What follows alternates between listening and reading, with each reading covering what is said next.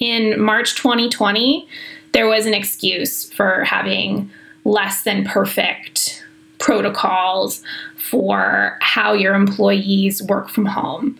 It's 2021. So it's time to get remote working standards up to date.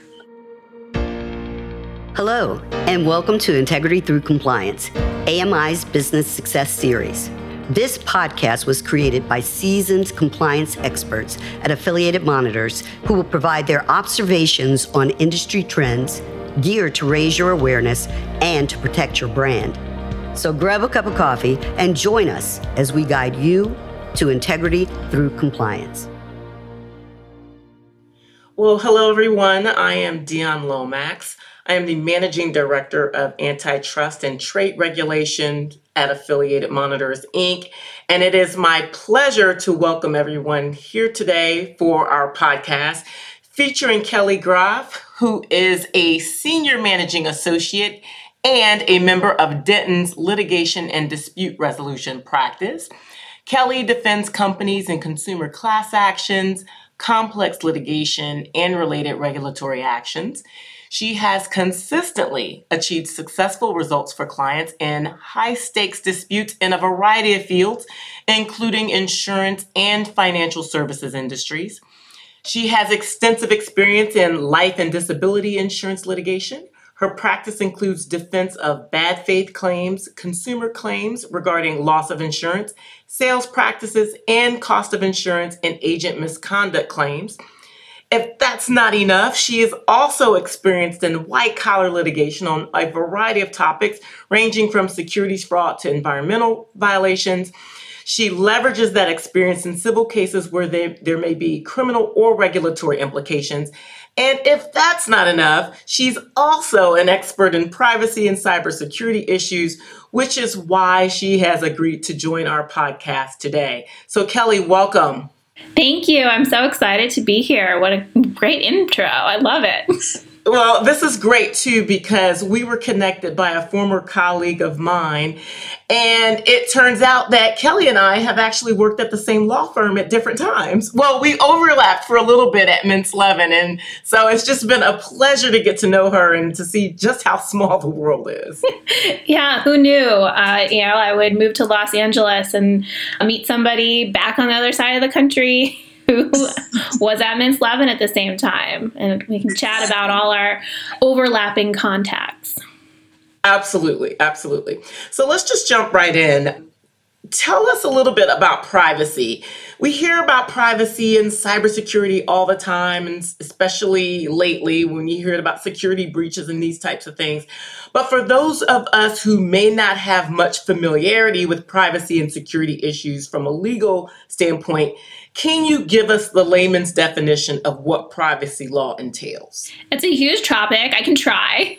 It makes sense that this is such a huge topic, right? Because privacy touches so many aspects of our lives. We generate, store, use uh, information every moment of every day, it seems, both in our personal lives and in our work lives. So, laws applying to privacy can concern any type of entity. You know, you think of you personally, private companies, the government, or you know, they can be super targeted as to the type of information. Health information is a very classic example of what people think of as private. But you know, there's also you got educational information or information um, relating to your finances. Uh, so it's a huge topic. my definition and my understanding of it comes from the fact that I'm a litigator. So if I'm involved, unfortunately, something has probably gone wrong and uh, a company's getting sued. I do try to also help clients mitigate risk on the front end there is a lot you can do, and there's also some unpredictability that comes with, you know, litigation risk, especially if you're a company with a lot of consumer traffic on your website, you know, where you're handling a lot of really sensitive information. You know, privacy is a really hot topic, as you say, and uh, plaintiffs' lawyers. This is this is what they do. This is how they make their money: is come up with new and creative ideas for suing companies in class actions like the Target situation, for example. That hit, we all got noticed if we shopped at Target and used our cards. So, what you're saying is then these private class actions would come in and sue them for violating privacy laws, basically. They can, yeah. There are a lot of laws that get violated with a data breach. There are a lot of state privacy laws that concern data breaches, although, one really great way to mitigate risk when it comes to state privacy laws and data breaches is, for example, the California new privacy law only gives you a private cause of action, only gives plaintiffs a private cause of action against a company if the data that's been breached was not encrypted. So if you encrypt your data, uh, and have a breach, unfortunately, you've really mitigated a lot of your risk on the back end because there's still reputational harm, there are business risks that you're facing, but as far as having some class action plaintiffs lawyers come after you, you're you're a little more buttoned up. What kind of trends are you seeing in terms of cyber attacks generally? Are, are, they focused on particular industries? Are they targeting certain geographic regions? You know, this probably isn't going to surprise you, uh, but cyber attacks, cyber crime, it's on the rise because it's lucrative. It makes people money. That I've seen estimates from companies saying that it costs literally trillions of dollars a year. I read a statistic that in 2015, cyber security attacks cost companies something like $3 trillion and they're expected to cost 10 trillion in 2025 just exploding in economic cost for businesses. And you know it's not just creating potential liability. And you know that number is bigger. It's long-term costs in the form of lost data. You know data has value. Your business being disrupted. You're doing what your business does and suddenly you lose a week of productivity because of a ransomware attack. You know you have system downtime if you need to upgrade your systems or you know if you're a victim of a, a ransomware attack. Costs of notifying people that their information has been breached is significant. And then you have ongoing harm to the brand's reputation. You know, you mentioned Target. Everybody remembers Target's data breach. you know, I love Target and but and I'm still never going to forget about that happening. You know, now it's like associated with the brand, which is that that's a problem. it's a problem. No, absolutely. Absolutely. You're you're right. So, you know, you asked about particular industries or geographies. It's so ubiquitous, and the trends are more that perhaps larger businesses are now being targeted, whereas before ransomware and phishing attacks were more targeted to small and mid sized businesses.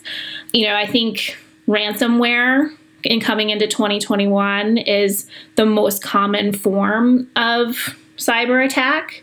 Europol, the EU's uh, law enforcement agency, uh, has said that they regard it as the most prominent cyber crime threat. The reason is because they make money. um, you know, they're they're targeting larger and larger businesses that can pay bigger ransoms. Five years ago, you'd have a ransom that was twenty thousand dollars Whereas last summer, I read about a company paying a $10 million ransomware demand. Is there something to be said about you know how in other contexts you're it's like we don't pay for kidnapping or we're never going to pay you know you're not yeah it's like negotiating with terrorists. Exactly that's it negotiating with terrorists so is there something to be said for businesses just not paying to get their data back or does, does that sound crazy? Well you know it's interesting other businesses have cropped up related to ransomware attacks including um, insurance companies providing products um, for cyber insurance, where if you have a ransomware attack, it can be paid through your insurance, through your cyber insurance. And on the one hand, that's great for companies because you know now you you can get your data back quickly. But you have to ask is this encouraging more ransomware attacks? Right. Um, because they're going to do it as long as they know somebody's going to pay right Totally. And, you know, I saw a report, I think it's a few years old now, maybe from 2019, about cyber insurance, saying that sh- insurers paid out $1.8 trillion in covered cyber risks. That's just the part that's covered by insurance that they're paying for.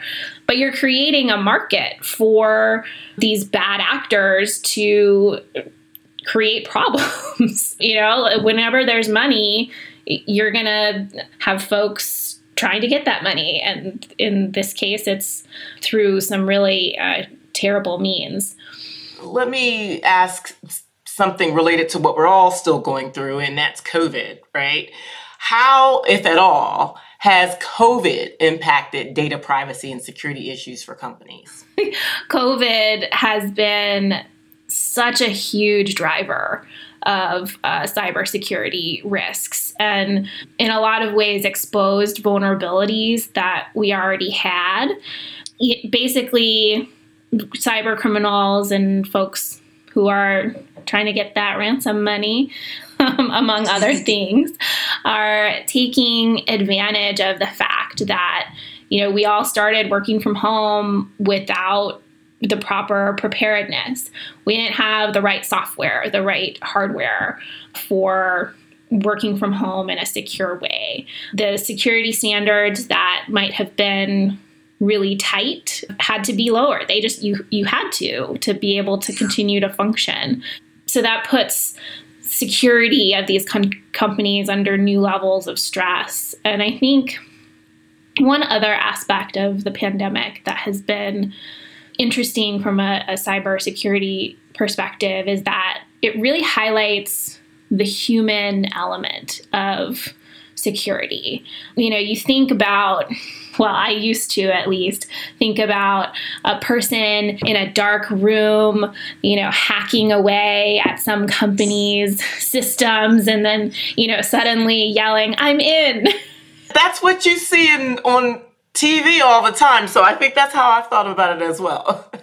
totally. It's very cinematic. What's not cinematic is the fact that, you know, something like 80 or 90% of breaches of data security at companies comes from just phishing attacks or social engineering attacks. So it's a human error. It's, you know, human vulnerabilities. And I think the pandemic put that into a spotlight because you're more vulnerable when you're under stress. You know, you're more likely to make a mistake. And, you know, it's just, it's not the Nigerian prince who's emailing full of typos saying that you have a an inheritance. It's you know, it's not that jokey situation anymore. The reality is that these are super sophisticated players who you know know how to exploit human psychology. Imagine the first month of the pandemic when you're working from home you're scared maybe. Uh, you know you're scared you're going to get sick you're worried your family's going to get sick you know high stress. You know you've seen news about layoffs so you could be worried about your job. And then you get an email from your boss first thing in the morning before you've had your coffee and you know it looks like your boss is asking you to send her some information. You know, maybe it looks a little off or there's something not quite right about it, but it's you know, if you're stressed out, you're vulnerable, people will ignore red flags and try to be helpful. It's also, you know, very human nature that people want to help. right. It's so true. Yes. Totally. You know, so you get that email off and, you know, you just sent private data to a scammer. Well, you know, it's it's so funny because you know I'm real sensitive to it now too. I, I know that our IT person at AMI sent an email basically a survey of employees to ask us our thoughts about how comfortable we feel about coming back into the office and when and under what circumstances. And it wanted me to click on a Survey Monkey link. And I was so paranoid. I was like, wait a minute, let me check. I emailed him separately. and he's like, yes, Dion, it's real. You can click on it. but you know, I, I didn't know, right? No, and I don't know how to tell the difference between something that's legit and not legit. So yeah, and it's it's always better to be cautious and you know email and just make sure that something is legit and confirm. But you know that's also because you're empowered with a lot of knowledge about how sophisticated some of these scams can be, whereas a lot of day to day employees, especially this time last year, didn't have that background knowledge of what to be you know, looking out for and what to be suspicious of. So now we are four months into a new administration. And I'm, I'm, imagining some of our listeners are wondering hey, well, what can we expect regarding data privacy from a regulatory perspective in light of the new administration? Do you have any thoughts in that area? I think going forward um, from a regulatory perspective, we're going to be seeing a lot more enforcement actions from the FTC on um, a statute. It's called the Children's Online Privacy Protection Act. A mouthful. I'll just I'll call it COPPA. Um, okay. It's easier. But, you know, essentially, COPPA applies to online collection of data for children under the age of 13. And it's it's one of those very uncontroversial data privacy statutes where I think, you know, we can all agree that that type of data for, for our children is very concerning and we want a lot of, of regulation in that space. You know, and it also includes children from outside of the US which is interesting. Um, oh wow! If it's a U.S. company or you know U.S. based company, these privacy terms apply. It doesn't matter where the kids are, and it requires verifiable consent from parents regarding collection of data. There are also some amendments that have been proposed to that statute uh, that would prohibit advertising to children directly using you know apps. So the important thing about COPPA is that the FTC is the enforcement arm for that statute. There isn't a private right of action. So the FTC is basically all we've got. And they've signaled that they are getting serious about violations of these statutes. Um, we've seen some really big penalties in the past few years that we're expecting are just going to be continuing. There are going to be more um, enforcement actions, particularly because prior enforcement actions have been successful. I'm trying to think of the one of the more recent large penalties. There was a four million dollar penalty against a mobile game developer um, for this really cute animal themed game called um, Bunny Bun and Klepto Cats. But Bunny Bun and Techno Cat? Klepto Cats. Klepto? yeah. and Klepto Cats too, I think. that sounds fun. And that sounds fun. It sounds like a really fun game. Um, but, you know, the FTC claimed that the developer of these games was allowing advertisers to collect children's personal information using the apps. And, you know, obviously while Klepto Cats and Bunny Bun sound super fun to me, um, they are clearly targeted towards children and young children at that. Um, so, you know, ultimately they were able to settle for $4 million. Um, and uh, I think there may have been additional uh, negotiation and uh, it may have ended up being less. So, so Kelly, as we look forward into 2021, right? What are some of the key privacy considerations that you think companies need to be aware of? And in, in particular, what are some practical tips for companies? Uh, well, on the side of protecting company data or customer data if your company is entrusted with that. Um, really being aware of that human element that we were talking about before. Get your company employees trained to empower them with the knowledge and understanding of how these types of attacks work. That's really your best defense to a lot of these security attacks. You know, ultimately, there's only so much you can do because people are individuals and people make mistakes. But if you get really good training on that, um, that can really button up a lot of security issues. Also, getting remote working standards up to date. In March 2020, there was an excuse for having less than perfect protocols for how your employees work from home. It's 2021. So it's time to get people trained, make sure they have the right hardware and software, make sure you have adequate network segmentation. Um, network segmentation is where you have both personal networks and business networks being used on the same computer and you're you have to make sure that the business portion is completely separate from the personal portion. You can do that, you know, most people use VPNs, but just making sure that business data is kept in control of the business and personal data is kept separate is a, a huge way to mitigate risk in that way. And, you know, on the litigation side, I think, you know, going forward, we're going to continue to see class actions related to privacy and creative ones at that.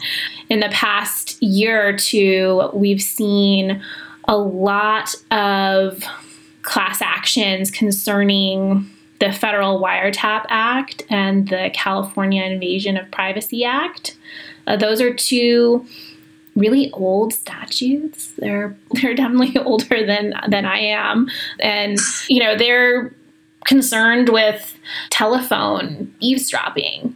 But you know, in 2020, the plaintiffs are using these broadly worded statutes for new causes of action related to how companies are using data online, like with plugins or cookies or click monitoring technologies. So, if your organization is using some of these technologies, it can be worth a look from, you know, your inside counsel or outside counsel to see how the use of those technologies is communicated to consumers, if there's a way to communicate it differently that would mitigate some some risk if a creative plaintiff's lawyer came across your website and and decided to uh, bring a claim. Okay. Well, well, Kelly, this is all so fascinating, and I really want to thank you for taking some time out of what I am sure is a very busy day to share some of your expertise with us in the area of privacy and cybersecurity. Thank you once again and, and have a great day. Thank you for having me. Thank you for joining Affiliated Monitor's podcast, Integrity Through Compliance, AMI's Business Success Series. Today's segment is just a sample of the subject matter expertise captured by AMI's compliance professionals.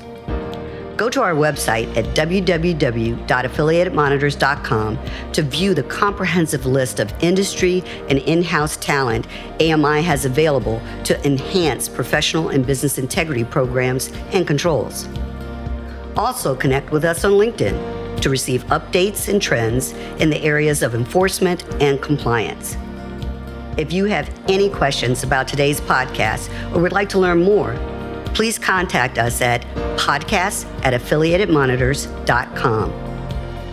Our Affiliated Monitors podcast production team of Dolores Syed, our compliance associate, and Dan Barton, our editor and podcast music composer, look forward to you joining us again for our next installment of Integrity Through Compliance, AMI's Business Success Series.